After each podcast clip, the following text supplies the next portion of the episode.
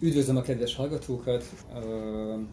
Ez a Francia Intézet, a Budapesti Francia Intézet első irodalmi podcastja.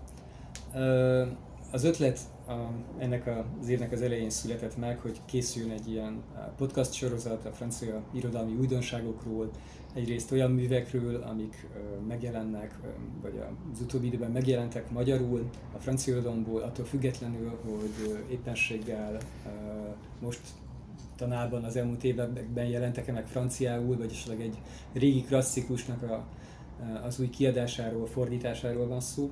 Illetve a terveink között szerepel az is, hogy beszélgessünk olyan francia újdonságokról, irodalmi szenzációkról, díjnyertes művekről, amelyeket esetleg még nem fordítottak le, de a szerzőjük ilyen vagy olyan művek kapcsán ismert Magyarországon is. Az ötletet alapvetően egy kedves barátom Fenyves Miklós és az ő kollégáinak a vállalkozás alatt. Ők a holland és a flamand irodalomról készítenek egy Holland Kakaó című műsort, amit a Spotify-on és máshol is meg lehet találni. És hát ebben az elmúlt már több mint másfél évben, és ki tudja, hogy még mennyi idő van előttünk, amikor a napjaink java részét karanténban töltöttünk otthon, és sokaknak a, a napi betevő szellemi tápláléka az a mindenféle podcast lett. Talán van értelme felkészülni a következő időszakra, és a negyedik, ötödik, hatodik, nyolcadik, tizenkettedik hullámra, és talán, talán érdemes megpróbálkozni ezzel. Ma hárman fogunk beszélgetni Boris Vian egyik frissen megjelent regényéről, ami furcsa módon a, a halál után 60 évvel jelent meg. Ez a Nem úszhatjuk meg címet viseli, és az első négy fejezetet írta meg belőle, illetve készített egy szinopszist, majd félretette ezt a könyvtervet, és uh, akkor Boris Vian, tehát mondjuk így a Boris Vian irodalmi társaság, a Vian irodalmi hagyatékát ápoló utódok, barátok, tisztelők felkérésére az Ulipu nevű irodalmi társaság tagjai írták meg a regény folytatását és befejezését. Hárman fogunk beszélgetni, Decki Sarolta az Irodalomtudományi Intézet munkatársa, az egyik beszélgető partnerem, aki filozófus is, és aki elég sokat foglalkozik kortárs irodalommal, egy krimikkel is. A másik beszélgető partnerem pedig uh, Korozsi László, aki a MOMA oktatója, dramaturg, krimíró, kortárs magyar szerző. Én Seláf Levente vagyok, az ELTE régi magyar irodalom tanszékén vagyok docens, és igazából emellett műfordító is, és foglalkozom kortás francia irodalommal is. Nos, akkor talán tényleg kezdjünk el, és, és csapjunk bele. Először tényleg arra lennék kíváncsi, hogy, hogy mit szóltatok ehhez a regényhez. Úgy, hogy olvastok kortás irodalmat, olvastok kortás krimiket, Laci, te ugye írsz is ilyet, tehát, hogy mi volt a véleményetek, mennyire lehetett ezt komolyan venni, mennyire tetszett, hogyan, hogyan érzitek, hogy, hogy mennyire jó ez a könyv, és, és mégis mennyire hasonlít ahhoz a Vianhoz, amit ti ismertek, mennyiben más esetleg. Erről próbáljuk meg talán először beszélgetni. Saci, van az a kategória a kritikus, először is üdvözlöm a hallgatókat, tehát a kritikusi gyakorlatomból van az a kategória, amit úgy szoktam ajánlani az olvasóknak, ilyen könnyed nyári olvasmány, strandra vagy BKV-ra való. Valószínűleg, hogyha erről a könyvről írnék, akkor valami ilyesmit, ilyesmivel zárnám a kritikát, ugyanakkor hozzáfűzném azt is, hogy azért nem ennyire egyszerű az olvasónak a dolga, hiszen több csavar is van ebben a történetben, amit ahogy a Levente is felkonferálta, olvashatunk krimiként, ugyanakkor ugyanakkor nagyon erőteljesen mozgósítja a ponyvának a stílusbeli sajátosságait, de mindet ki is forgatja magából. Tehát pont ettől izgalmas számomra ez a regény, ami uh, Boris Vian egyéb, amennyire én ismerem, nagyon szűken ismerem az életművet sajnos, de Boris Vian egyéb műveire is jellemző ez a kifacsalt, ki, kitekert, ironikus, játékos látásmód, ami túlemeli az egész regényt azon, hogy szimpla krimiként vagy ponyvaként olvassuk.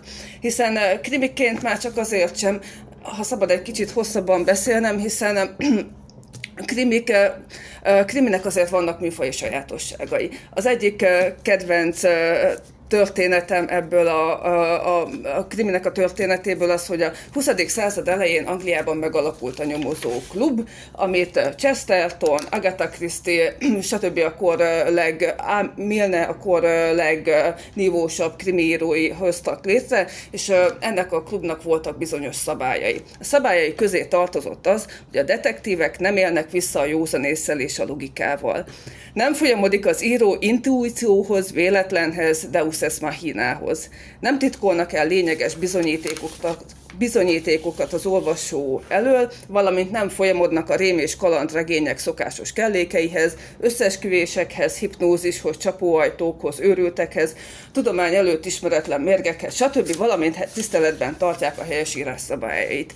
Nos, hát hogyha ezeket a szabály, ezt a szigorú szabályrendszert, kritériumokat vesszük, akkor itt bizony kisiklik a történet, hiszen itt azért egyrészt el vannak titkolva lényeges bizonyítékok az olvasó elől, nevezetesen az, hogy milyen viszonyban volt a Frank Bolton az édesanyjával, az édesapjával, milyen az édesanyja milyen viszonyban volt a komornyikkal, és a többi, és a többi. Ezek a regény vége felé, felé jönnek elő, mindössze egy pár odavetett, látszólag odavetett mondatban, valamint az, hogy nem élnek vissza a józanésszel és a logikával. Ez ugyanebbe a kategóriába tartozik szerintem, hiszen azért megbeszéltük, hogy spoilerezhetünk, tehát az, hogy kiderül, hogy a kedves mama gyilkolja meg a szeretett kisfiának a szeretőit, azért, mert hogy valamilyen, nyilván itt valami nagyon-nagyon kevéssé indokolt, nagyon kevéssé motivált ilyen pszichonalitikus motivumot, indítékot képzel oda a szerző, vagy próbál oda szúrni így gombostűvel, e, e, ez nem eléggé meggyőző. Szóval itt bizony vissza van élve a józanésszel, a logikával, el vannak titkolva lényeges bizonyítékok az olvasó elől, tehát krimiként azt is mondhatjuk, hogy nem állja meg a helyét. Ugyanakkor könyvként én úgy gondolom, hogy mégis működik. És ez az, ami szerintem, ami, amin azóta is gondolkodom, mióta elolvastam a könyvet, mert úgy gondolom, itt élhetjük tetten ezt a Boris Vianney sajátos alkotóművészetet, ezt a, ezt a kvázi zsenialitást, amivel ezt a habkönnyű kis panelekre leegyszerűsített történetet mégis túl tudja emelni saját magán, pontosan azáltal, amiről majd fogunk beszélni, hogy nagyon erőteljesen jelen vannak azért a, a, a, a, a, annak a háborúnak, a, a, jelen van annak a háborúnak a bírálata, amelyből a főhős visszatér, és hát olyan stílus bravúrok vannak ebben a könyvben, ami mindenképpen megérdemli a figyelmet. Előjáróban ennyiről szeretnék beszélni, aztán majd előjönnek még a további szempontok is. Akkor átveszem a szót. Kolozsi László vagyok, üdvözlöm én is a hallgatókat. És folytatva, amit a Saci elkezdett, nekem is egyébként egy ilyen érdekes, erőteljes, de azért igazából egy ilyen kis limonádé élmény volt ez a Boris Vian regény. A, kicsit egyébként az én Vian élményemről beszélve, tehát a, a, ugye ez a Felnan Sullivan néven, A néven kiadott Boris Vian művek folytatása, tehát kb. az ötödik kötete lenne, csak ugye ezt a szerző nem fejezte be, csak az első négy részt írta meg, és ez a négy rész, ez egyébként egy nagyon erős, nagyon érdekes rész, és föl is veti azt a kérdést, hogy mennyiben mi, lehetett a vázlat, tehát hogy mi volt egyébként az, ami megvolt, hogy hogyan kell ezt befejezni, például a vége, a végkifejlet, vajon azt tényleg megírta a, valószínűleg igen, ugye a Vian, hogy kinek kell lenni a gyilkosnak, és hogyan zajlik a vége. Tehát, hogy tulajdonképpen ugye itt egy olyan elbeszélésről van szó, ami egyébként ezt a, ezt a, a mennyországbeli elbeszélő képet, spoilerezve a történetet kell hozzá gondolni, ugye Tehát, hogy a halála után meséli el tulajdonképpen a főszereplőnk Frank Bolton ezt az egész történetet. És egyébként ami mind a mellett, hogy egyébként ugye fölvett számos kérdést, ez is logikai kérdéseket, hogy most akkor hogyan, mint ahogy mondjuk az Amerikai Szépség című filmben ott is ugye már a halála után meséli a mennyországból, tehát fentről nézve az eseményeket, és onnan narrálva a saját történetét, hogy akkor ez hogyan lehetséges. De erre semmilyen választ nem ad, szemben egyébként csomó egyébként ezt a narrációt használó regényel és filmmel szemben. Tehát hogy nem is értjük már valójában ennek az alapját se. Igen. Hát igen, de, de nekem az a benyomásom, hogy ez benne a poén, tehát, igen, tehát, igen. tehát uh, bocsánat, azt mondjuk, hogy szétszpoilerezzük ezt a könyvet, de, de, ugye, de ugye az az utolsó jelenet, hogy uh, Frank Bolton, a főhős, megöli az anyját, aztán igen. elrohan egy templomba, a, a, egy, egy paplakba, onnan kirángatja a tiszteletet, és akkor uh, ráveszi arra úgy, hogy pisztolyjal fenyegeti, hogy, hogy mondja meg neki, mm. hogy nincs túlvilág, hogy nincs semmi a halál igen, után. Igen. És aztán talán főbelüli saját közben, magát. És közben mégiscsak van, hiszen tud elbeszélni a túlvilágról. Hát ez, a, ez, igen, ez, ez a logikai poén. csavar benne. Igen, igen, igen. Ez, a, ez a poén, az egyébként egy nagyon érdekes poénja ennek az egész könyvnek. Igen, tulajdonképpen igen, igen. Ez, a, ez a narrációban megjelenő poén. Tehát, hogy ez egyébként ez egy nagyon érdekes dolog, ez az utolsó jelenet egyáltalán, szerintem. Igen. Abszolút. És van benne itt is egy csavar, amikor azt mondja ebben az utolsó jelenetben, amikor már megölte az anyját, eszembe jut, hogy ez lenne a tökéletes pillanat arra, hogy meghalljak, már ha hinnék az irodalomnak. Uh-huh. Tehát itt jelzi azt, hogy és ha ki, hinnék. Ki is ker, kerül belőle, igen, igen, igen. igen, igen. De egyébként a másik az, hogy ezek, ami miatt, ami miatt még én szerettem ezt az egészet olvasni, azok ezek az egészen őrült, és egyébként a VR-ra nagyon jellemző karakterek. Tehát, hogy a, már úgy indít a regény, hogy ugye a Frank Boltonnak az egyik keze ugye elveszítette az egyik kezét a háborúban, az egyik keze egy műkéz, ami be van vonva egy ilyen bőrrel, és mint hogyha egyébként egy csomószor el is feledkezne arról, hogy neki műkeze van, és úgy működik, mint hogyha nem is az lenne.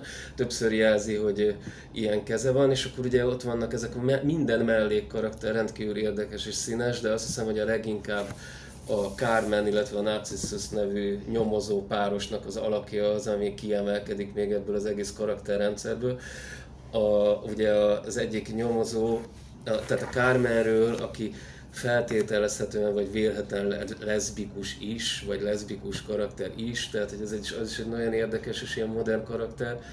Uh, ahogy viselkedik, az is ugye nagyon érdekes, hogy ilyen folyamatosan nagyon kihívóan viselkedik, mindig, mint hogy el akarná csábítani a Franket, de aztán még az utolsó pillanat kilép belőle.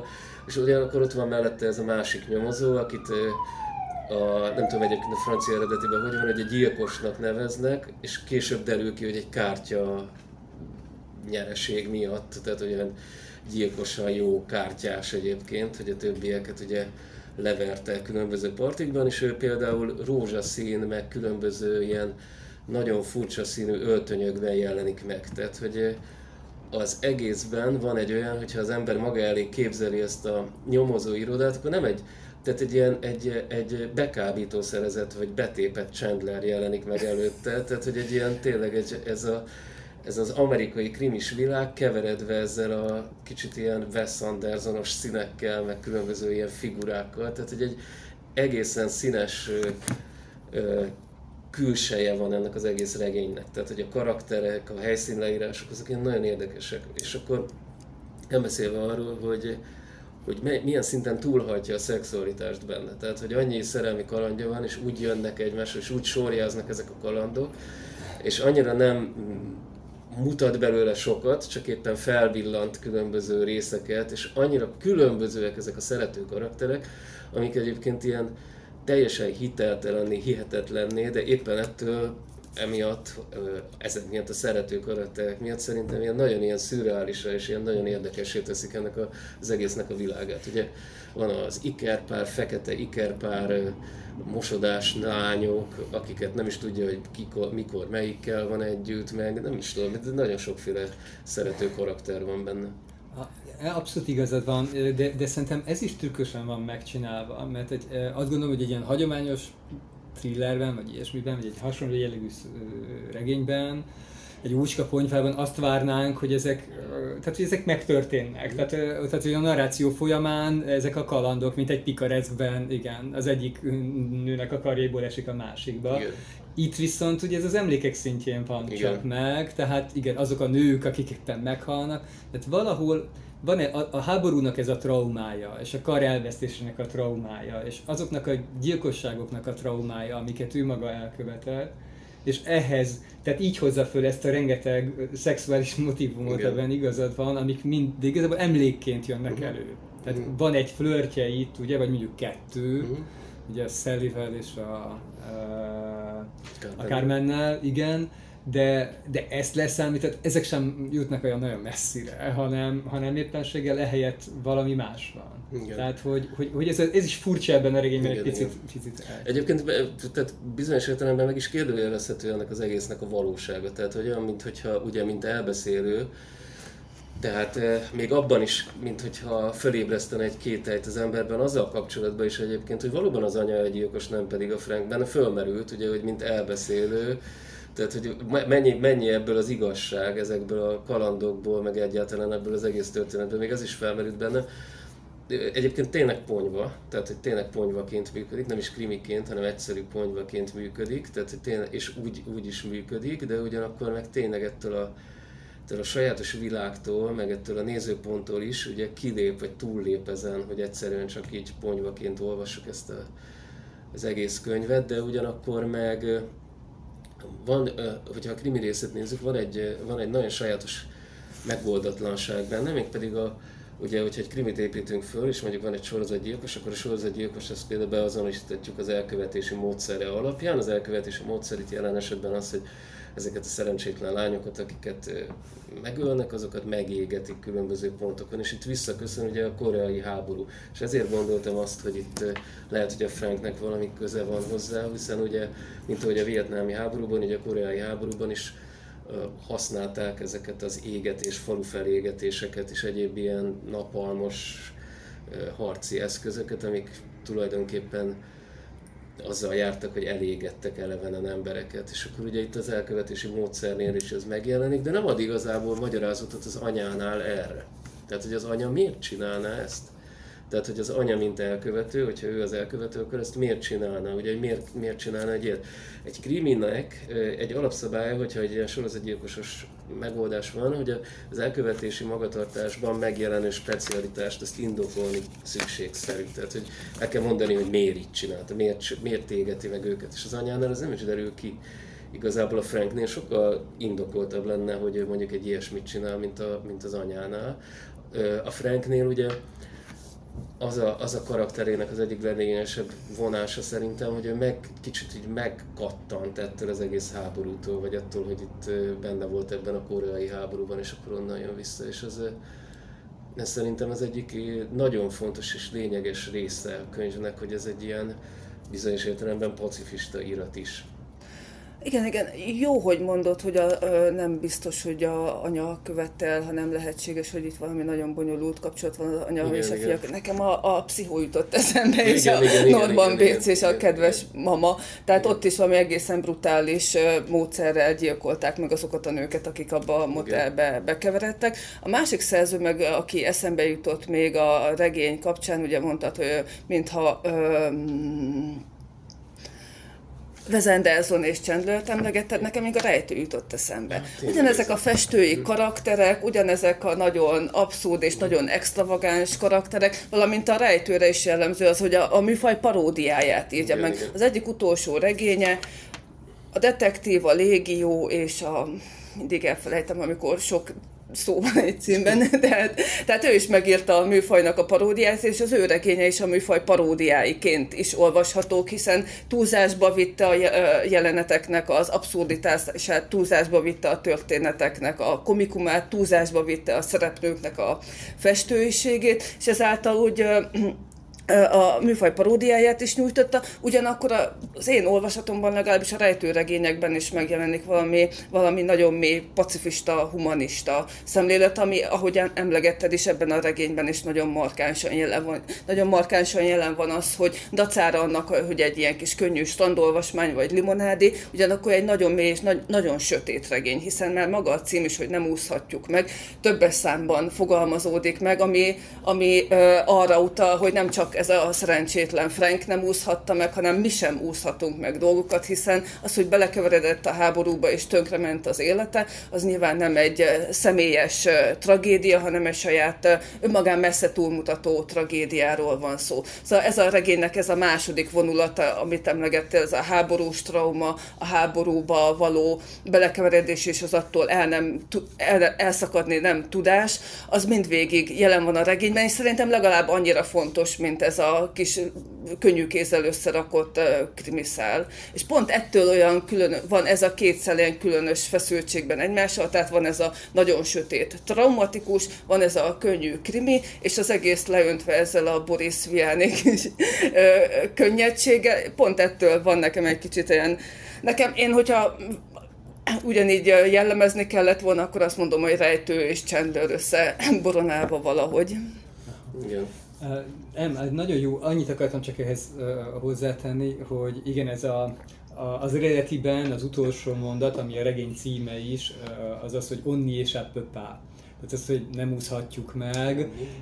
Ez ugye egy általános alany, ez az om, tehát uh-huh. hogy, de valóban igen, másképpen nem nagyon lehet fordítani magyarra, hanem így, tehát hogy igen, nem megúszható valami, ami, ami, ami, amit nem lehet megúszni. De, de ez tényleg igaz, és nem tudom, hát ha már neked eszedbe jutott a pszichó, akkor ennek kapcsán nekem az amerikai pszichó is az eszembe jutott, és az, tehát amikor nem lehet tudni igazából tényleg, hogy mi az, ami a, a képzelgés, és mi az, ami, ami valóban megtörténik. De, de talán folytathatjuk így egy picit, hogy, hogy ugye a Vernon Sullivan regények, hát ezt talán nem sorozatnak szánta, egész egyszerűen, hát volt erre egy igény. A siker. És, igen, a sikerkönyvek, tehát hogy, hogy, hogy ugye az volt a tragédiája, hogy hiába adott ki bármit a saját neve alatt, azokat nem vették. Ellenben ezeket a Vernon Sullivan álnéven publikált, hát eléggé klisés, könnyű, könnyebb könyveket, amikben azért mindig van valamiféle ilyen társadalmi kritika, és valahol azért igényesebbek, mint az, az átlag tucat termékek.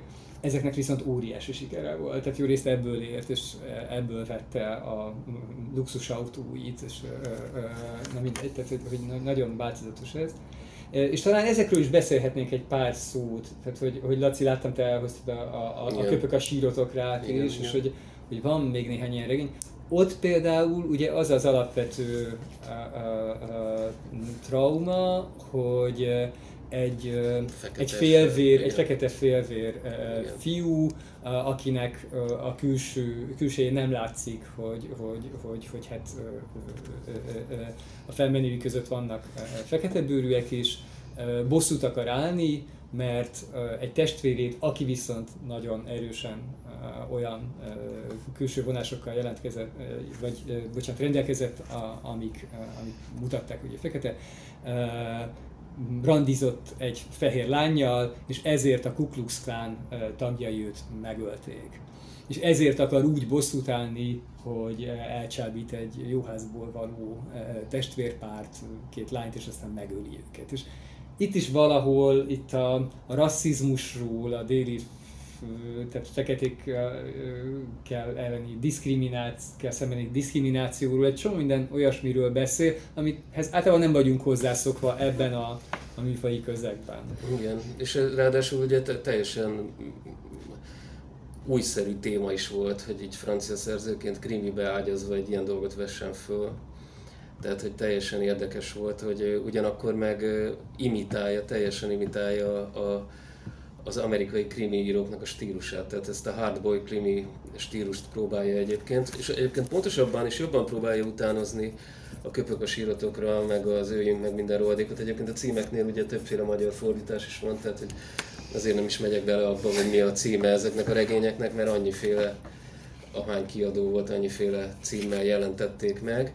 De hogy az az érdekes, hogy magyar kiadásban is, itt pont előttem van a könyv, rövid leírást adok, egy rózsaszín női fenék van, egy rózsaszín betűkkel, vagy lapokra szedett, lila betűkkel szedett könyvben, tehát hogy itt is a tulajdonképpen a ponyva jellegét erősítették, és az akkor, amikor megjelent, akkor ez sikeres is volt, és én emlékszem, hogy rögtön többször is elolvastam egymás után. Tehát ennek a, a, a ponyva tartalma és az erotikus tartalma, amikor én ezt olvastam, tudom én 18 éves koromban, akkor az erősen hatott. Tehát, hogy ez a kettő együtt erősen hatott, és ennek nem is az irodalmi értékét vette ki ebből az ember, mint ahogy egyébként ugye nem is ezt vette ki a korabeli olvasó se, hiszen ugye több százezer példányban adták el ezeket a Sullivan regényeket, tehát hogy hát, hát éppen ez működött is, tehát hogy ez működött is, tehát hogy ez az imitáció, ez nagyon jól jól, jól is sikerült. Tehát, hogy ez, ez a tréfa, ez nagyon beütött, tehát, hogy ez el, el is tüntette aztán a Boris Vian, mint szerzőt. Hát igen, mond.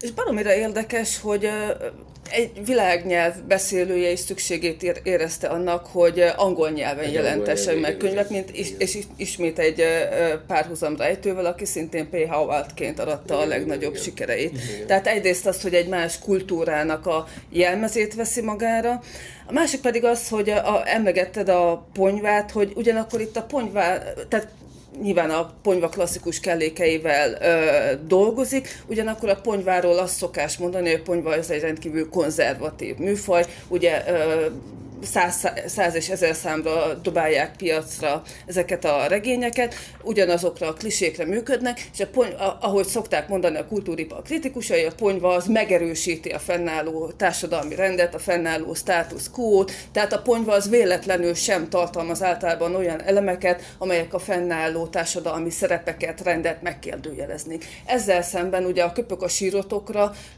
ez az erős, teljesen antirasszista tendencia, ez nyilván kimutat már a, a ponyvának ebből a kis polgári mi voltából, mint ahogyan a, a, a nem úszhatjuk megben is azért ott is előfordulnak ezek a, e, e, e, ezek a dolgok. Például eleve az, hogy a, egy valahol, amikor az elején elkezdik keresni, hogy ki volt a gyilkos, akkor konkrétan ki van mondva, hogy ki, vajon ki lehetett az a pasos. Tehát eleve az van feltételezve, hogy csak férfi lehet az elkövető, és ezzel szemben szinte egy ilyen emancipációs gesztusnak tűnik az, hogy egy nő a gyilkos. Igen, igen, igen, igen. Igen. Legalábbis így is föl lett. Tehát egy kicsit azért itt is föl vannak forgatva azok a klasszikus társadalmi Sőt, tehát annyira, hogy végignézzük ugye a Chandler Agatha Christie bármelyik életművet, egyetlen nőgyilkosra találunk, egyikbe sem.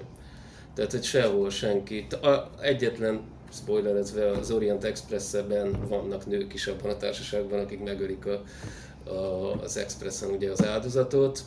De azon kívül tényleg nem is nagyon lehet látni azt, hogy női gyilkos lenne, vagy felmerülne nyomozás indulna mondjuk egy női elkövető ellen, és még a férjét, hogyha valaki elteszi lábalól, még ott is gyanús, hogy valami más körülmény volt ebben ja, az egészben. Ehhez képest meg ez a macsó, tehát ez a két vonal úgy együtt van jelen, egyrészt ez a macsó vonal, mint egy James Bondot, így folyamatosan Abszolút. körbedongják a jobbnál jobb igen, nők, igen. akiket ő magától értetődően úgy ágyba is visz, és és a nők számára is teljesen természetes, hogy ezzel a Frank Boltonnal bizony ágyba kell menni.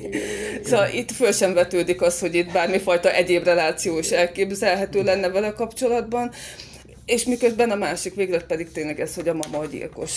Igen, igen. És tulajdonképpen mindegyik Vernon Sullivannek ugyanilyen főhősei vannak, tehát nagyon erős egyes szám, tehát olyan autodidegetikus elbeszélő van, aki a saját kalandjairól beszél, és hát úgy mutatja be magát, mint a női álmok lenne továbbját. Tehát, hogy, hogy ez tényleg... Ez valószínű egyébként jól is állt a Viannak, aki egyébként maga is jóképű csávó volt, és nagy nő csábász lehetett, ugye? Tehát, hogy ezt... Ismét egy párhuzam rejtőre. Igen, ja, igen, igen, igen, igen, igen, igen, igen. Tehát, hogy ezt a világot, ezt azért így belülről ismerte, mondjuk így ezt, a, az, ezt az úri világot is, tehát ezt a, ennek a ponyvának ugye mindig van egy olyan érdekessége, hogy ez, hogyan mutat be egy társadalmi réteget, és hogy ezek a Szarivan regények is nagyon sokszor egyébként egy ilyen egy felsőbb rétegnek, tehát a High Society-nek a világába visznek be. Még ha nem is onnan származik a hős, de oda megy be. Uh-huh. És ugye ez egyébként hasonló, mert a Chandlernél is nagyon sokszor ez van, tehát hogy úgy is nyit mondjuk egy Chandler regény, hogy meghívást kaptam, mit tudom én, hány millió dollárhoz, és akkor ugye rögtön az egyszerű nyomozó belekerül ebbe a, ebbe a felső tízezer világába, és a fényezés és a glamour világába, és akkor ott ott kell neki felderíteni egyébként bűncselekményeket. Tehát, hogy ez, ez a világ, ez, ez valószínűleg egy is, egy, ez is a ponyvának egy része lehetett, de hogy ez a, ez a világ is úgy van ábrázolva, hogy ez nagyon kritikusan van valójában ábrázolva. Tehát ott az emberi viszonyok, meg minden, ahogy a cseréddel együtt van az mhm. anyuka, az is egyébként szerintem sokkal kritikusabb, mint ahogy egyébként mondjuk egy korábbi ponyva meg lehetne nézni, hogy milyen francia ponyvák voltak, biztos volt egy csomó akkori műszó, ugye szerző, hát igen. Aki, aki, aki, aki teljesen másképp mutatta be ezt a világot szerintem. Egyébként még, még pár szót azért hadd mondjuk a, a, a hallgatóknak, biztos sokan tudják, de ugye Vernon Sullivan regények között tényleg óriási botrányok voltak, tehát többször beperelték őt személyemsértésért, blasfémiáért, pornográfiáért, és például a, a köpök a síratokra ez be is volt tiltva, tehát hogy indexem volt egy-két évtizedig. Tehát, hogy a nagy sikert, azt, azt részben abban segített a, a, az is, hogy, hogy az a sok botrány, ami kísért ezeket a könyveket.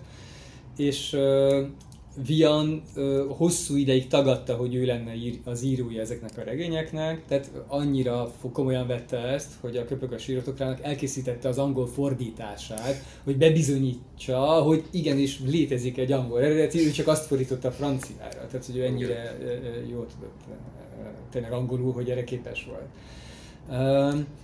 És mindegy, nem, nagyon, nagyon izgalmas az, hogy, hogy, hogy, hogy ez a pici regény, és a többi valójában ennyire komoly kérdéseket tud megmozgatni, és, és tényleg ez a, ez a ponyva karakter, vagy ennek ellenére van benne valami más is.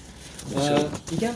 Semmi csak, hogy a, a, ami még érdekes nekem azt, hogy egyébként nyelvileg mennyire leleményes, és hogy tulajdonképpen felvethetjük azt is, hogy mennyire lehet érezni azt, hogy hogy mennyit írt belőle a Vian, és hogy hol van a, hol kezdődik az Ulipó. Mert hogy a, tehát ugye a Vian ugye a tajtékos napokban elképesztően gazdag ahogy a nyelve, ahogy, ahogy a hasonlatokat használja, mondjuk itt van egyet, már nem rágta az utóbbi napok nyugtalansága, úgy érezte narancs alakú a szíve. Tehát ezek ilyen nagyon szép, ilyen látszólag össze nem tartozó fogalmukat, ugye ilyen kicsit ilyen szerűen így összetesz, és attól lesz valami olyan belső feszültsége egy mondatának, amitől itt szerintem a, a Vian hasonlat, ez egy sokkal jobban működő hasonlat, és sokkal szebb hasonlat, mint egyébként aztán a fejezet további részében olvasható hasonlatoknak a 99%-a. Tehát, hogy az elején ugye itt van például egy olyan mondat, hogy a keze olyan hűvös volt, mint egy mentolos cigaretta füstje fant, fantasztikus. Tehát egészen elképesztően gyönyörű hasonlata, hogy a mentoros cigaretta tényleg hideg. Tehát ha valaki szív ott mentoros cigaretta, az tudja, hogy annak a, annak a füstje, az tényleg egy ilyen hidegebb füst, az is, az is adta ennek az egésznek az élvezeti értékét, és akkor valóban, és akkor utána pedig valóban pompás látvány volt a háttérben lobogó, pattogó tűzzel, amely mint a ír nyelven szidalmazott volna valakit. Elképesztő. Tehát egy itt is egy olyan nyelvi lelemény, és olyan gyönyörű ez a hasonlat, hogy olyan nyelvi lelemény van benne, ami egyébként aztán a további részében, amit már ugye nem ő írt, mondhatjuk úgy, hogy szerintem nyomaiban sem lelhető föl. Tehát, hogy ez, ez, a, ez egyébként ugye a tajtékos napokban a maximumra felcsavart ilyen hasonlatgyártás és képgyártás, azért itt ez, ebben a regényben is itt néha megjelenik, vagy így felvillan, és az még szerintem egy külön érdekessége, vagy egy értéke ennek a regénynek, hogy azért ebben is vannak ilyen vian mondatok. Uh-huh. Ja, valószínűleg az Úlipó az az a Sullivan regényeknek ezt a szikárabb, vagy a korai Sullivan regényeknek ezt a szikárabb, amerikaira hangolt igen, stílusát igen. próbálta meg inkább utánozni. Az, arra volt esélyük egyáltalán. igen, igen, igen, igen, mert ez tényleg jó írónak kell lenni, tehát nagyon jó írónak, hogy, hogy, hogy ilyen hasonlatokat az ember kitaláljon, ezt nem lehet csak úgy. ez, de ez ilyen... jó, de én azért itt vitába szállnék veletek, tehát hogy, hogy de, de ti tényleg éreztétek a stílustörést a negyedik fejezet után? Nem, nem, éreztem, nem éreztem olyan törést, hanem azt éreztem, hogy hiányzik valami, ami egyébként ebbe az első négybe azért volt. Nincs stílustörés szerintem, hanem hogy az van, hogy ezek, tehát ez a fajta ilyen, ilyen ilyen nyelvi ötletesség az már nem jelenik meg azért nekem így ebbe a negyedik fejezet utáni részbe. Nem, nem, nem lehet megmondani, na most innen hogy van. A, a, az látszik, hogy sokkal több tréfa van benne, ugye ezt a, az úripósok, hogyha jól emlékszem, ezt ugye kontrántnek hívták. Vagy, hát igen, a kontránt, ugye ez, ez amit Szigeti Csaba és mások is úgy fordítottak magyarul, hogy megkötés, tehát igen, hogy igen, a matematikai igen. szaknyelvből gyakorlatilag játékszabályt jelent igen, igazából. Igen. És nem rossz a tréfasám, de, de hogy igazából annál, igen. annál komolyabb játék, ez úgy csak igen, igen. igen, mert ez, nekem egyébként erről, ezekről a megkötésekről, ugye az Uripósoknál egy ilyen fontos dolog, mindig a Lars von Trier Öt akadály című filmje jut eszembe, tehát hogy úgy írni, vagy úgy csinálni meg valamit, hogy az ember szabályrendszereket alkot, és akkor azokhoz köti magát és akkor úgy csinálja meg ezeket a szövegeket, és akkor ugye itt próbálkoznak azzal, hogy, hogy ezt a Viani stílust, illetve ezt a Viani Amerika képet beletegyék, és szerintem például a Vian nem csinálna olyat, hogy a Gertrude Steinéket ennyire, ennyire egyértelműen beleteszi. Tehát, hogy így ugye ott az egyik leszbikus szereplőt, azt Toklásznak hívják, az eredeti neve Alice Stein, tehát hogy ott nem olyan bonyolult kitalálni, hogy kikről lehet szó, vagy kikre utal. Azért a, a, a Viannál szerintem ezek sokkal ilyen finomabban vannak ezek a kulturális utalások benne, tehát ő nem vágja úgy az ember képébe, hogy akkor itt ezek ilyen amerikai szerzők elrejtve, elbújtatva, elfedve. Hát szerintem, de szerintem azért, azért itt vigyáznunk kéne, mert, mert, mert ugye van egy bizonyos műveltségünk, és a, a, a, van egy csomó, amit, ami nekünk evidens, tehát az, hogy igen, Gertrude Steinről van szó, és akkor ez így előjön, van egy csomó, viszont szerintem nem jön elő. tehát, hogy, tehát, hogy lehet, hogy nem vagyunk rá ennél sokkal több ilyen, ilyen pici akna van elrejtve benne, uh-huh. amire hát én sem jövök rá, te se jössz rá, de lehet, hogy valaki, aki nálunk jobban ismeri ezt, vagy ezt az irodalmat, igen, igen, neki igen. ez beugrik. Igen. Tehát ö, ott van például az a, a, az a mondat, amit, ö, nem tudom, az feltűnte nektek, amikor ö, egy fiorféle parfümről van szó, amit használ az egyik szereplő. Ez például az Ezia metróban ja, jön, ahol a, igen, a Gabriel egy a, a Barbuse, nem Barbuse de chez Fior nevű parfümöt használ, ugye a Diort kigújolva ezzel, ami azért pár évvel uh, szabadalmaztatta uh, azt a, az egyik nagyon népszerű parfümjét. igen, igen. És vannak benne mások is. Van például benne egy, egy olyan mondat, amikor a Venice-t leírják, ugye aki egy vénasszony, hát egy ilyen csábító, tehát egy, egy ilyen jó nőnek van leírva, nem? Amit még a, a, még a Frank is érzékeny. Igen. És akkor van egy mondat, ami az eredetiben úgy hangzik, hogy uh, uh, n'a rien perdu euh, euh, de son charme, ni le jardin de son éclat, vagy valahogy így, vagy, ami egy uh, Gaston Leroux nevű regényírónak, aki szintén egy, az Operáns Fantomja, pontosan, aki szintén írt krimit, és a sárga ház rejtéje, talán ez a, ez a cím, vagy a sárga szoba rejtéje, ez a, ez a cím az egyik ilyen, ilyen zárt szobás krimiének, és abban van ez a mondat, amit ő szintén beszállt valakitől, hogy le presbyter n'a rien perdu de son charme, le jardin de son éclat, az magyarán a paplag semmit sem veszített a sármjából, sem a kert a ragyogásából, és ez volt az a mondat, ami állítólag a, a, a szövetséges csapatok szicíliai partraszállásánál a londoni rádiónak a, a rejtjeles üzenete volt, tehát ezt mondták be a rádióban, és akkor erre következett be a partoszállás, tehát hogy ez például egy ilyen, de ez egy nagyon ikonikus mondata lett a francia irodalomnak, tehát azóta sokan használták, nyilván tudva azt, hogy ez hogyan megy vissza. Uh-huh. És hát a magyar kiadás hát megkíméli a magyar olvasókat ezektől a kulturális referenciáktól, hogy ezeket tudja, de például a francia kiadás ez nagyon gondosan annotálva van, és ezeket adja. És ezt is meg akartam tőletek kérdezni, hogy, hogy jó volt gondolom olvasni a regényt, de hogy voltak-e ilyen hiányok? Mert például azért egy kicsit megöregedett ez a könyv. Tehát, tehát, hogy 60 évvel ezelőtt írta azt a négy fejezetet Vian, és akkor olyan jazzénekesekről beszél, olyan autómárkákról, amiket nem feltétlenül evidensek, vagy olyan hát, katonákról. Ellington, meg a többiek, Ornette Coleman, meg a többiek emlegetése szerintem az, az lehet egy korfestő, tehát hogyha most valaki ír egy ilyen regényt, ami egyébként abban a korban játszódik, akkor ugyanezeket az eszközöket használva gyönyörűen fel tud vázolni, vagy így fel tud rakni egy ilyen, egy ilyen hátteret hozzá. Ezt nem gondolom, hogy ilyen korszerűtlen lenne tőle, ugye, ugye ismert a Viennak a jazz rajongása, sőt azt, hogy ugye ő maga is ilyen multi-instrumentális volt, tehát különböző hangszereken játszott, meg Miles Davis-ékkel, meg mindenféle Persze. jelentős zenészekkel játszott együtt. És, és ez egy fontos része ugye itt a VR regényeknek ez a, ez a Egyébként néha tényleg az ember hallja benne ezt a jazzt, tehát hogy ezt a big bandos jazzt ott a háttérben, ahogy megszólal, és ugye ott a nyomozó is például, ez egy szerintem egy nagyon jó, rendkívül érdekes karakterfestő, hogy csak akkor tud gondolkodni, hogy egy Duke Ellington-t hallgat. Ez egy rendkívül nagyon jó kis ötlet, hogy ez persze teljes hihetetlen, tehát hogy miért, de, de Hát ez egy önéletrajzi motivum, én így gondolnám, igen, igen, hogy ebben van. Jó, nyilván van benne egy kis sznobéria meg túlzás, de ugyanakkor nem hiszem, hogy a regények öregednének, tehát nem, ugyanolyan igen, élvezettel lehet Duke Ellingtonról olvasni igen, most, mint remélem, hogy száz év után, és igen, mint ahogy igen. Homéros sem öregszik meg, vagy, nem, vagy Bálzak sem persze, öregszik meg. Teljesen igazatok van, nem én csak arra gondoltam, hogy, hogy nem lenne jó, hogyha az olvasó egyszerűen kapna egy-két fogódzót, hogy ki az az Omar Bradley, akinek ezt ajánlják. Tehát nem kellene egy néhány lábjegyzet, vagy végjegyzet, vagy egy olyan utószó, ami egy-két ilyen kultúrás referenciát a, a segítenek megérteni. Tehát Nem, azt... de ez, ez, érdekes kérdés egyébként az Olipónál, ugye ott folyamatosan felvetődik ez, például ugye van a Rubónak a Nagy Londoni Tűzvész című regénye, ami simán olvasható egy jó regényként, de ugyanakkor tele van kulturális referenciákkal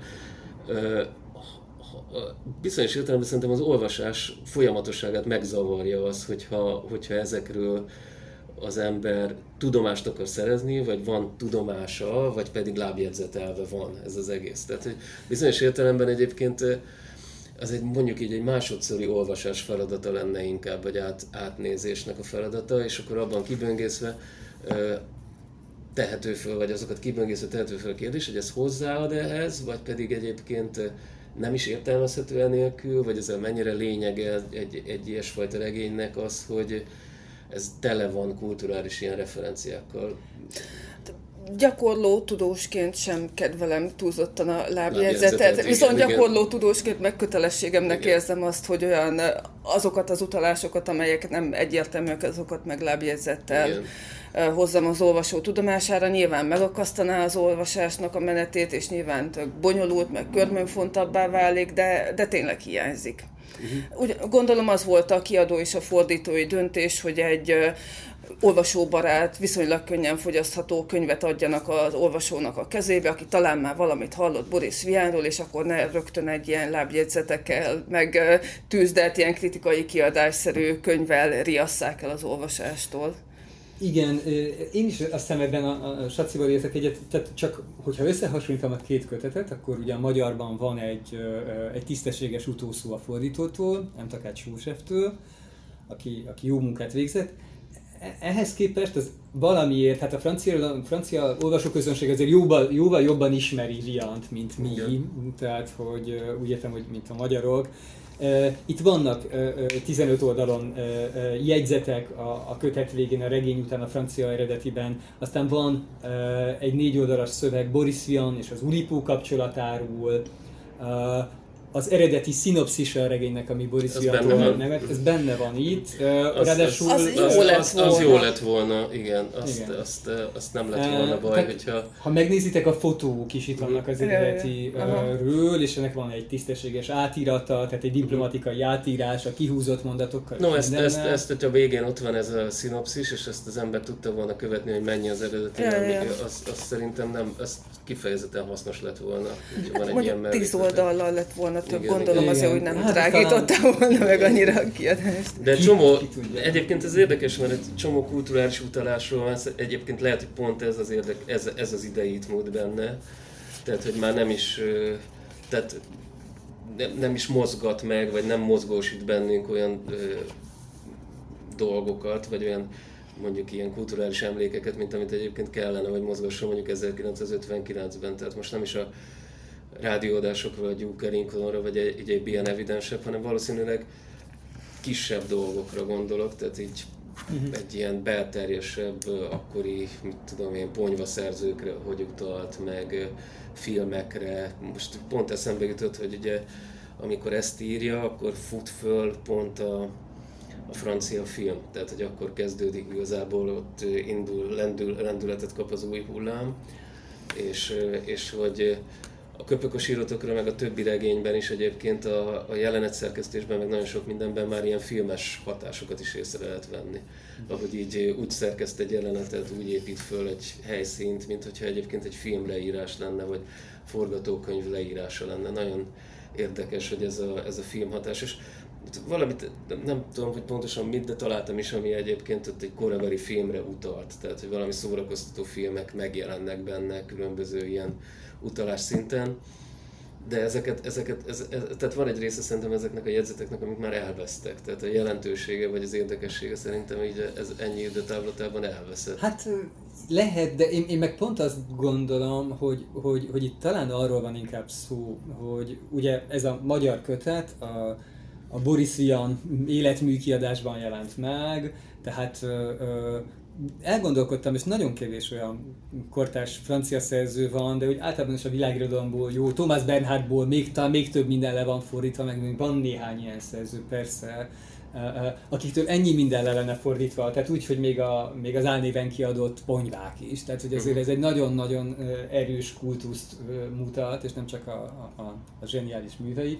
Mondjuk Természetesen ez egy nagyon általános, nagyon, bocsánat, nagyon gazdag és nagyon sokszínű életmű, ahogyan mondtad, tehát például Laci, tehát a, a dalaiból nem nagyon vannak lefordítva, vagy a verseiből, ez képest talán 500 sanszont komponált, aminek a jelentős részét, tehát hogy a zenéjét is ő írta, de hogyha nem, akkor szövegeket, amik talán viccesek és jó.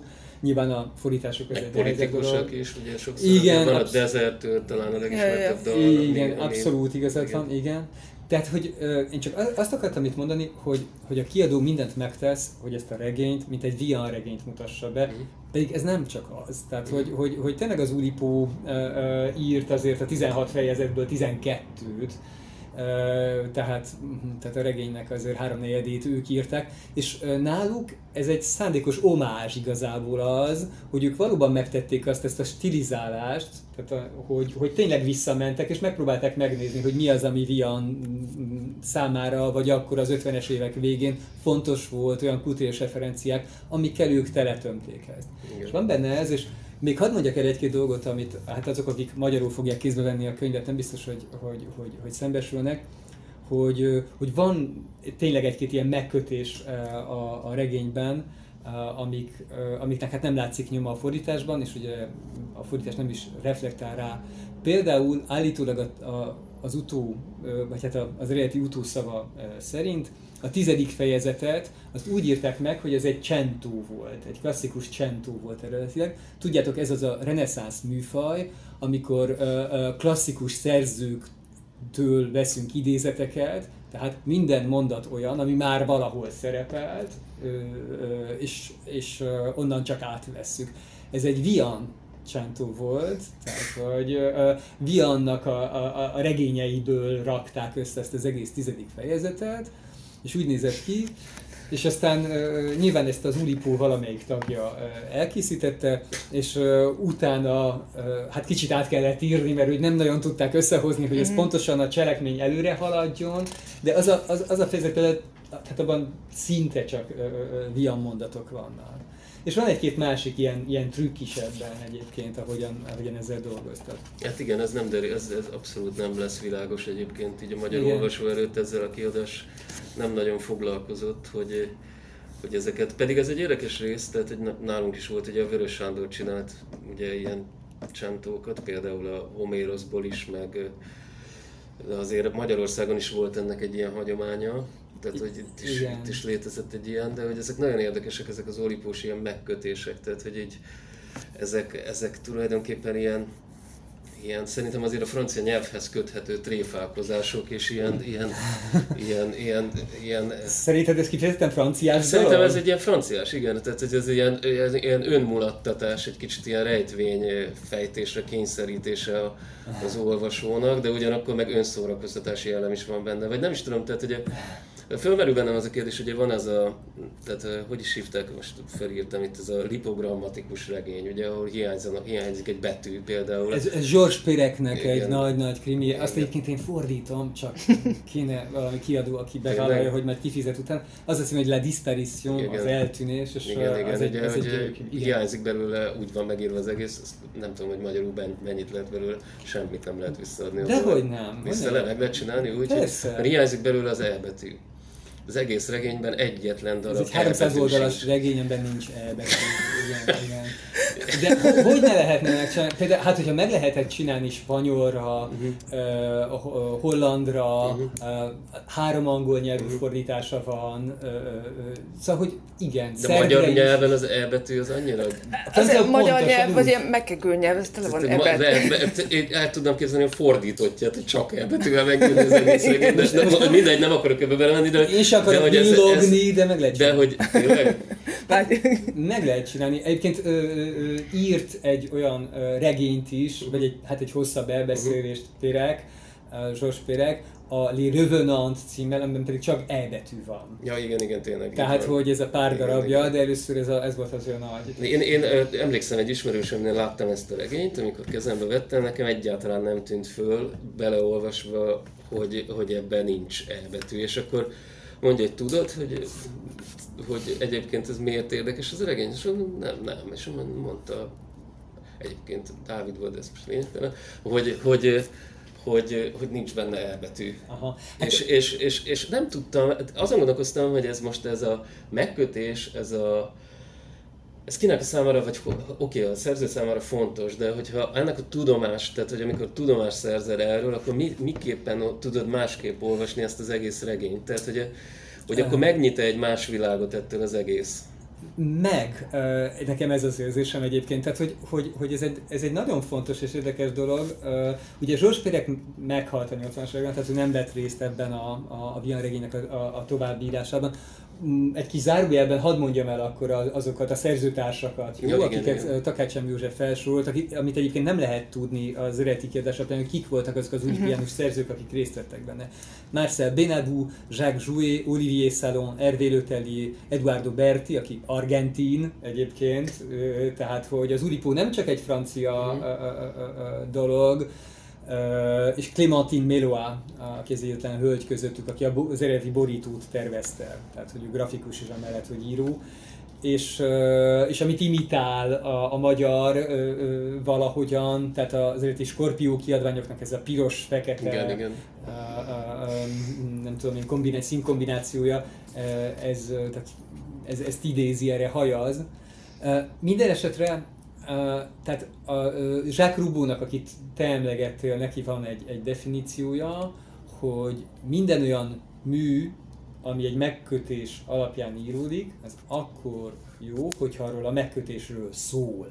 Uh-huh. Tehát például uh-huh. itt az Eltűnés című uh-huh. regényben, ebben a lipogrammatikus regényben, amiben nincs elbetű, azt, akit van valaki, aki eltűnik, őt úgy hívják, hogy Anton Voil ez az Anton Voil, a Voil, ez talán ez a voyelle, uh-huh. azaz a magánhangzó uh, szó franciául, ugye vowel lenne angolul, tehát az ő eltűnéséről van szó, és egy Amori Conson, azaz mással hangzó Amori nevű nyomozó az, aki nyomoz utána, tehát hogy ez egy, ez egy nagyon vicces trükk, például nincs ötödik fejezet a regényben, A, B, C, D, Ö, ja. tehát az ötödik betű az ABC-ben, és annyi fejezet van, uh-huh. ahány betű az ABC-ben, tehát hogy ez abszolút úgy van megkonstruálva, hogy, hogy erről szóljon. Tehát, tehát e, tréfa, de, de, de, de, de ez a poétika. Értitek? Tehát, hogy akkor, akkor minden poén, hogyha, hogyha a retorikai alakzatokat úgy tekintjük, hogy, hogy valami szerepük van az alkotásban, akkor igazából ebből a szempontból ide tartoznak. Tehát és még hadd mondjak el valamit a magyar, vagy hát érdeklődőknek, olvasóknak, ami szintén nem derül ki a, a magyarból, hogy ugye a végén a, az Ulipó tagok egy picit beszélnek arról, hogy miféle ilyen megkötéseket használtak a folytatásban. És nem sok mindent árulnak el, ez egy-kettő ott van, van ez a csentú, és például emlegetik uh, Kosztolányit. Van az az Esti Kornél novella, a, a Gallusnak, a fordítónak a története, emlékeztek rá?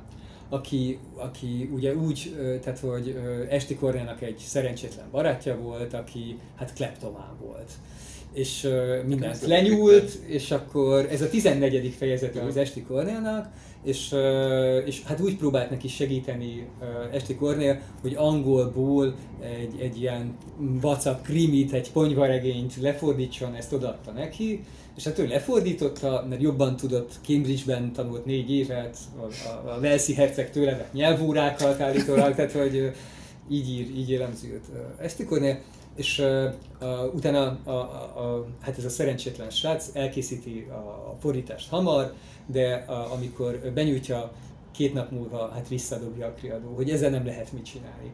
Ugyanis a fordításból is hát ellopta a dolgokat. Tehát, hogy amit lehetett, lerövidítette. Uh-huh. Tehát, hogyha volt 10 kandeláber aranyból, abból lesz egy ezüstből, és így tovább, tehát, hogy így megcsonkította. És ez úgy megtetszett az Eduardo Berti nevű uh, argentin új szerzőnek, aki hát nyilván Borges, Borgesen nevelkedett, tehát hogy hogy ezt ők úgy tekintik például, mint egy megkötést, mint egy szövegalkotási mm. folyamatot, és ő írt egy rövid novellát ebből inspirálódva, a, a Kleptomán olvasó címmel, a, ahol egy ilyen bűnbandáról beszél, akik a világ könyvtáraiban garázdálkodnak, és akkor átírják a könyveket, így lesz például a, a 100 év magányból 20 év magány, az 1984-ből 1844, a, a három muskétásból két muskétás, tehát hogy, hogy, hogy igazából, tehát egy ilyen poént csinál ebből, és, és van egy olyan fejezet itt a regényben, ahol, ahol például így műcímeket idéznek, azokat rejtenek el, és, de azokat is ezzel a technikával. Tehát, hogy így, így hát hogy is mondjam, lopnak. Ez nagyon el. érdekes, pedig ezt, ezt igen. igen. Jó, meggyőztetek arról, hogy a lábjegyzetekkel jobban. Hát sajnos. Kinyílik egy, egy másik dimenziója tulajdonképpen ennek az egész regénynek. Igen, azt hiszem, hogy, hogy talán ezt érdemes lett volna. És még annyit hadd mondjak róla, tehát hogy, hogy az Uripó és Vian, erről is van szó. Az Uripót 1960-ban alapították, ugye két fő alapítója volt. Az egyik Raymond Queneau, akit ugye ismerünk, és akitől rengeteg minden van lefordítva, a másik pedig François Lyonne, egy matematikus és író, aki ugyanebbe a körbe tartozott, tehát francia ellenállók, elsősorban baloldali meggyőződésűek, részben zsidó származások részben nem, de, de, de a francia intellektuelek világa ez, és hát Bian egy évvel korábban halt meg, vagy egy fél évvel korábban, de, de tagja volt a patafizikus kollégiumnak. Igen, igen. Tehát ami ugye Alfred Zsári nyomán, aki kitalálta a patafizikát, egy ilyen nagyon furcsa, áltudományos társaság Nekem volt. azért ebben van valami franciás ebben az egészben, ebben egy ilyen, egy ilyen könnyed bá is van ebbe az egészbe, ebbe a játékosságban, van valami nekem, amit... I- igazad van, ez abszolút benne van, tényleg, és hogy ebben van, ennek tényleg van egy irodalmi hagyománya, mm. de azért nekem nagyon tetszik, hogy az Uripót ezt kinyitották ők az egész világra. Tehát... Ö, ö, de van, a patafizikus is azért benne volt az Umberto Eco is a patafizikus társaságban, meg a, egy pár Igen. nem is író, ugye, hanem volt egy részlege, a zenei részlege is volt. Abszolút, meg... hát többnyire az Uripó úgy indult, mint a Patafizikus Kollégium uh, irodalmi műhelye, igen, igen. de aztán függetlenül És aztán zenei műhelye is, hogyha jól emlékszem. Hát uh, most már úgy működik igazából, hogy az Uripó irodalmi műhelyként indult, és így lett híres, de aztán mindenféle, ugye az, ennek a, ez egy betű szó, ouvroir de littérature potentiel, tehát a potenciális irodalomnak a, a műhelye, uh, és ilyen uvroárok, azaz műhelyek, aztán most már vannak például a bandeszínének, tehát a képregénynek is van ilyenje, vagy a zenének, a legjobb, egyébként a legviccesebb az az, az ouvroir de cuisine potenciál, a, a potenciális konyha művészetnek. Ez nagyon érdekelne. Igen, ez, ez is És ott is vannak kontrentek, hogy... Van, hát csak úgy működik, hogy kontrentek vannak. Ez nem nagyon működik, de, de, de találkoztam az egyik tagjával, aki egy Uripó tag, aki nekem tanárom volt Brüsszelben, Bernard Szerkirinnek hívják, aki mesélte, és például az egyik ilyen megkötés, amint kitaláltak, az az volt, hogy csak kék ketelni. Csak olyat enni, amit Gondolod végig azért ez nem evidens, hát tehát nem, hogy ez, sőt, ez, ez a cordon bleu, meg egy-két, de azért nem könnyű. Az sem kék, de...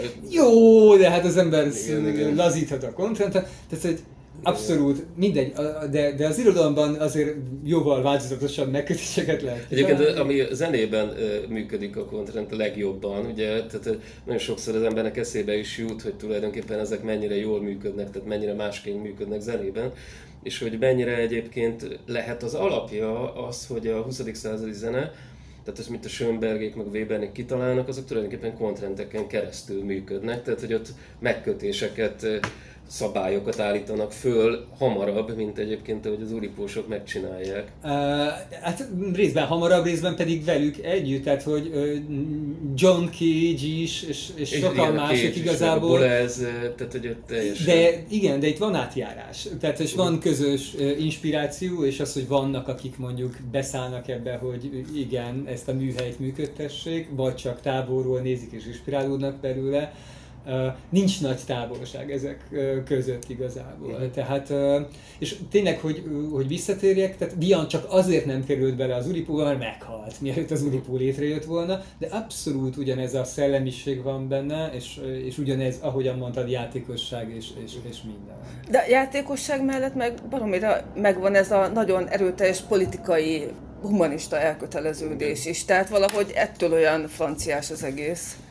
Igen, valószínűleg igazad van, tehát hogy, hogy, hogy, hogy, hogy is mondjam, Azért itt volt egy játék, tehát van az a fajta elkötelezett irodalom, amit az Aragon, meg Elzatriel, meg a szürrealisták csináltak, és a Raymond Queneau például ebbe a körbe tartozott, és nála na ezzel ettől egy nagyon szigorú eltávolodás volt, hogy, hogy nem a mondani való számít, hanem a forma. És azért a megkötések, és, és hogy pont ezért, hogy ne legyen dogmatikus ez az mhm. irodalom. Mm. Tehát, hogy, hogy ez egyfajta ilyen Persze, ki akar lépni egyébként belőle. Igen, persze. igen.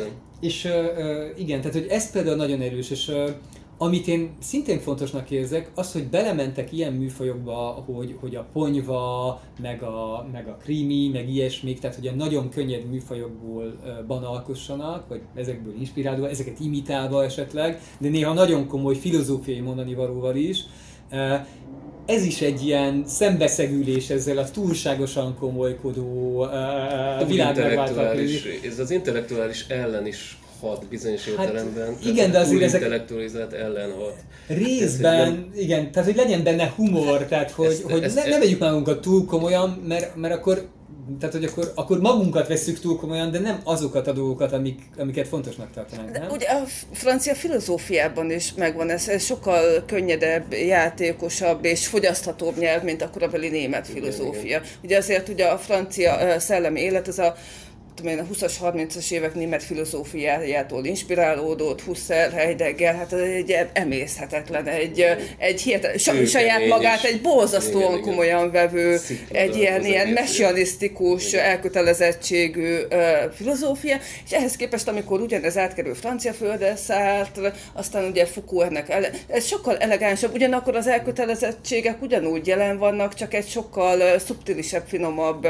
játékosabb nyelven fogalmazódik ez meg. Igen, igen, igen. Igazatok van. Közben egyébként engem egy picit valami zavar. Tehát az, hogy, hogy, hogy sok ezek közül, a regények közül, amikben tényleg ott van a humor, meg a játékosság, de amellett azért nagyon komolyan akarnak lenni, filozófiai kérdésfelvetések vannak benne, tényleg egzisztencialista, lételméleti dolgok, tehát ö, ö, ott van mm, szárt, és egy csomó minden bennük. Raymond Queneau regényeiben például, ezek olyan sorozatban lesznek száműzve, mint a vidám könyvek. Igen, és, igen, a, igen. és a 80-as években ilyenekben jelennek meg. És utána is van, van egy ilyen thriller, egy vicces thrillere a, a Könónak, amit mindig agyon kényeztetjük a nőket címmel fordított le Bognár Robert. Hát ez is igazából ebbe a regiszterbe került bele. Uh-huh.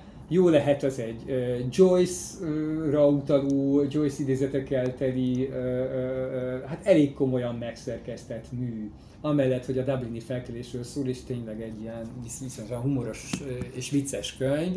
De simán lehetne a komoly könyvek polcán is, de nem, valamiért az a kiadói technika, vagy logika, hogy ezeket tegyük a könnyed könyvek közé, valóban ilyen legyen, mint amiben nincs egy mélyebb réteg, hát olvassuk el.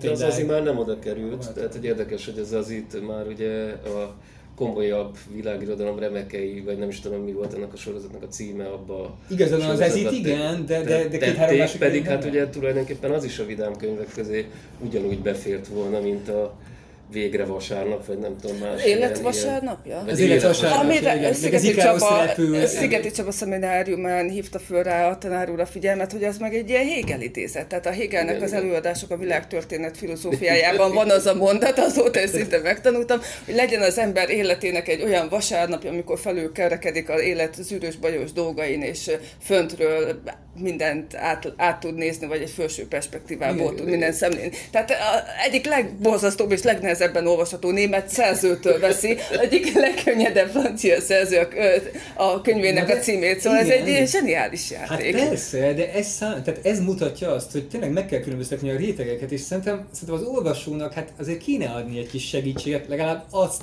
hogy ne, ott, ne a ponyvák között találja meg. Uh-huh. Értitek? Tehát, hogy ha, nem, ha utolsóra sajnáljuk is a pénzt, vagy nem tudom, uh-huh. az energiát, de hogy, mert ahogyan mondod, hogy, hogy nagyon, nagyon erős lehet. Egy, tudod, egy kicsit nekem eszembe jut a Nabokov, ugye ő járt így a Lolitával egyébként, hogy a Sullivan regényekkel járt a, járt a Vian, mert ugye a Lolita elnyomta az összes többi munkáját, amiből alig tudott eladni. A Lolita meg tulajdonképpen annyi pénzt hozott, hogy kastélyt vásárolt belőle Svájcba.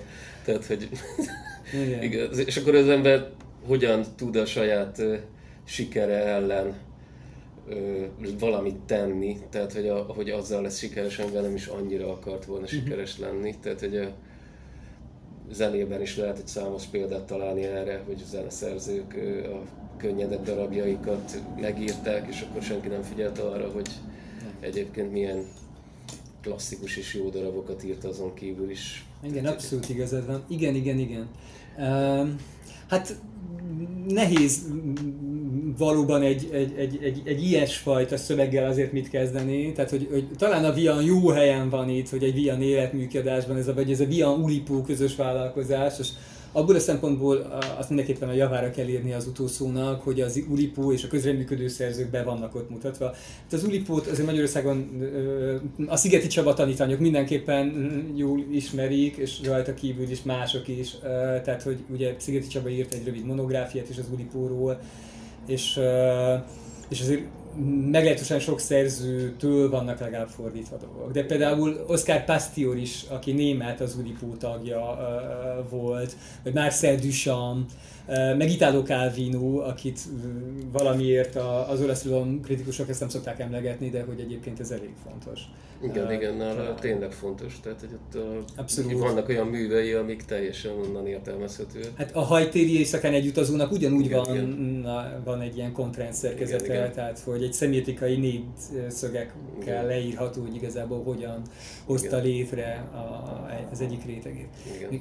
Egy dolgot akartam még felvetni hogy a szerkezettel kapcsolatban, hogy mennyire láttatok ti, ismertek még példát az irodalomból vagy világirodalomból erre, hogy valaki elkezd egy művet, és aztán mások folytatják, vagy befejezik, vagy hogy így ezt így, ez így meglepő, ehhez mit szóltok, vagy, vagy mi a véleményetek erről? Nekem a reneszánsz festőműhelyek jutottak eszembe, ahol azért ugye a, a neves festő elkezdte a művet, és a, a, a tanítványai fejezték be, de irodalomból úgy... Hát csak olyanokat tudok, hogy mit tudom én, valaki megírta a Casablanca folytatását, meg a elfújta a szél különböző egyéb ilyen, hogy hívják, nem is tudom, hogy minek lehetne nevezni, spin-offjait, tehát hogy a Aha. szereplőknek a történetét, tehát egy ilyen van, hogy uh-huh. hogy valaki elkezdi folytatni, vagy tovább viszi mondjuk az Agatha Christie életművet. Ugye most erre volt példa, hogy Agatha Christie stílusában írtak regényeket, és akkor azok megjelentek. Uh-huh. Ezek soha nem érték el egyébként azt a színvonalat, meg azt nem is lettek olyan sikeresek, mint a vagy például a most a legutóbbi példa az volt, hogy a, a hirtelen most nem ugrik be a szerző neve, ugye, aki a Tetovált Lány trilógiát, a Millennium trilógiát írta. Stig Larsson? A Stig Larssonnak a könyvét is, Larson, ugye, a, tehát a Larsson stílusában is írtak egy könyvet. Tehát, hogy, hogy a krimiben az előfordul, tehát hogy egy, uh-huh. egy krimi írónak a stílusában valaki megpróbál egyébként valami hasonló Igen. könyvet írni. A Larson esetében például elég sikeres is lett az a könyv, amit egy ilyen Larson imitáció. Aha. Igen, na én egyébként tudok ilyet, de a középkorból, meg a reneszánszból, tehát hogy ott van Chrétien de Troyes, akinek a, a Lanszorú című regénye olyan, hogy nem ő fejezte be, hanem uh, valaki, egy Godfrey Lenyi nevű, uh, valaki, aki megnevezi magát a végül, és azt mondja, hogy hát addig írta uh, Chrétien, uh-huh. aztán átpasszolta nekem a melót, és akkor én úgy Jó, hát hogyha régebben megyünk, akkor ugye például a zenetörténet számos ilyen példát szolgáltat, amikor Mozart Requiemjét ugye befejezik a tanítványok, meg Puccini Turandotját megpróbálja különböző zeneszerző befejezni. A zenetörténetben van erre még régebről is igen, igen, igen, igen, igen, igen, de, de hát szerintem menjünk végig, hát ez a jó a világirodalomban, nem? Meg mindenben, a művészetben, tehát hogy visszamehetünk. A, a reneszánszban például, amikor a pikareszk regények fontosak lettek, Kévédó, meg mások, vagy, vagy a Don Quixote, tehát hogy mielőtt megjelent a második kötet, már valaki csinált egy folyt, igen, folytatást igen. neki, tehát hogy ami, ami kasszasiker volt, a bestsellerek, azokat igenis folytatták és, és csináltak. Tehát ebből a szempontból én érzem ezt is, hogy itt is van egyfajta hagyománytisztelet, tehát én jó ötletnek tartom, hogy valaki hát meg a ponyva az eleve nem kötődött mm. annyira erősen szerzőhöz, Szerzőhöz, mint a igen, igen, magas irodalom igen. darabjai. Tehát a ponyván azért mm. a név az egy ilyen jött-ment, ilyen címkeként funkcionált, ez lehetett akárki, és nyilván kölcsön is vették egymás nevét. Hát igen, de azért szerintem, de ott sok felháborodott ö, szerző volt, aki kikérte magának, hogy folytassák az ő művét, majd ő ezt folytatni fogja. Itt ennek tényleg komoly tétje volt, mert nagyon nagy példányszámban ketegel, és azért ez a magas irodalomnak hát az a rétege volt igazából, ami, ami viszont tényleg széles, széles körben lehetett olvasni. Uh, jó, um, azt hiszem, hogy, hogy elég sokat beszélgettünk.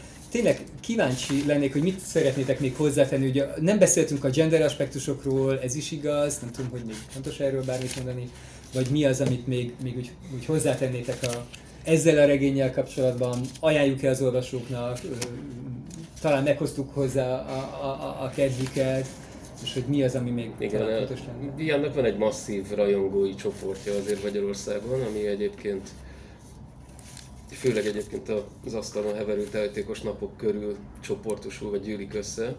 Tehát, hogy azt tekinti egy ilyen, egy ilyen alapműnek, amiből egyébként pont ebben a stílusban még egy egész jó filmet is készítettek, ugye Michel Gondry, aki alapvetően az egyetlen alkalmas személy arra, hogy egy ilyenfajta filmet elkészítsen.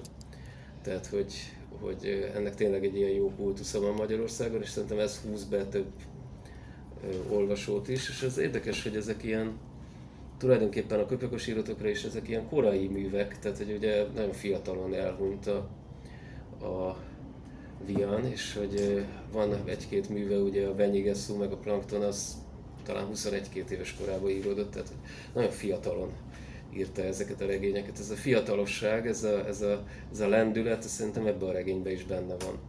Tehát itt látszik, hogy ez egy tényleg egy ilyen, egy ilyen erőből és lendületből végigírt rész az elején, és ezt, ezt, tudja tartani szerintem, és jól is csinálja a többi szerző is, tehát tényleg jól át is veszi ezt a stílust. Így is olvasható, tehát szórakoztató könyvként is ajánlható szerintem ez a regény. Igen, hát Boris Vian az ugyanilyen kulturális ikon, mint a Charles Bukowski, vagy vagy ahogy kocsmákat neveznek el Daliról, Picasso-ról, stb. stb. Tehát van egy ilyen legendája kultusz, amit nyilván, ahogy mondtad, a tajtékos napok viszel. Ugyanakkor biztos, hogy sokkal többen hallottak Vianról, vagy ismerik a kultusz, mint sem, hogy olvasták volna. Tehát a tajtékos napokat még csak-csak. Én is kamaszkoromban, vagy egyetemista koromban olvastam talán, aztán hogy kihullik az ember kezéből, vagy nem jut hozzá, és, és maga a név forog. A név mhm. viszont ismert, és gondolom ezt a hullámot akarta a kiadó is meglovagolni, hogy az életmű kiadást arra szánta magát. Gondoljunk bele, hogy még étterem is van ezen a néven. Igen, igen, igen. igen. Szóval egy kulturális termékké is igen, vált. Igen. Igen, viszont hát annak, annak jól működik, és hát ennek hozadékaként ez egy csomó minden. el lehet gondolkodni, és lehet beszélni, és talán jó ez. Tehát, ö, azt olvastam, hogy talán 2003-ban zárult le a Boris Vian életmű kiadás, és valami 9000 valahány száz oldal lett ez az egész, és hát ez, a, ez az utolsó pici kis kézirat, ez a négy fejezet meg a szinopszis, ami még akkor nem jelent meg, tehát tulajdonképpen ezzel teljesül ki ez az egész. És hát ezt talán nem is mondtuk, hogy ugye ez Jan születésének a századik évfordulójára jelent meg 2020-ban. És, és hát nagyon hamar, még abban az évben, tehát a centenáriumi évben jelent meg a, a magyar fordítás is. Tehát ebből a szempontból ez egy abszolút hát fontos és egy ikonikus mű, és Hát talán nem érződik rajta, hogy a szerzője száz éve született, és hogy, hogy, hogy, hogy, hogy meg is halt igazából már elég régen. Igen. De hát a rejtőműveken se érződik, hogy a Igen. szerzője szintén 42 évesen halt igen, meg. Igen, igen. És addigra iszonyú életművet produkált. Igen, igen, igen. igen. igen tényleg ször, igen, és hát Viannak 39 jutott, tehát hogy ez is nagyon rövid, és az képest borzasztóan tervékeny volt, és, és változatos. Uh, jó, akkor nagyon szépen köszönöm a beszélgetést Decki Saroltának és Kolozsi Lászlónak. Uh, Mi is köszönjük. Sáv Levente voltam, és akkor remélem, hogyha előbb nem, az ősszel lesz lehetőségünk meg több ilyen felvételt készíteni.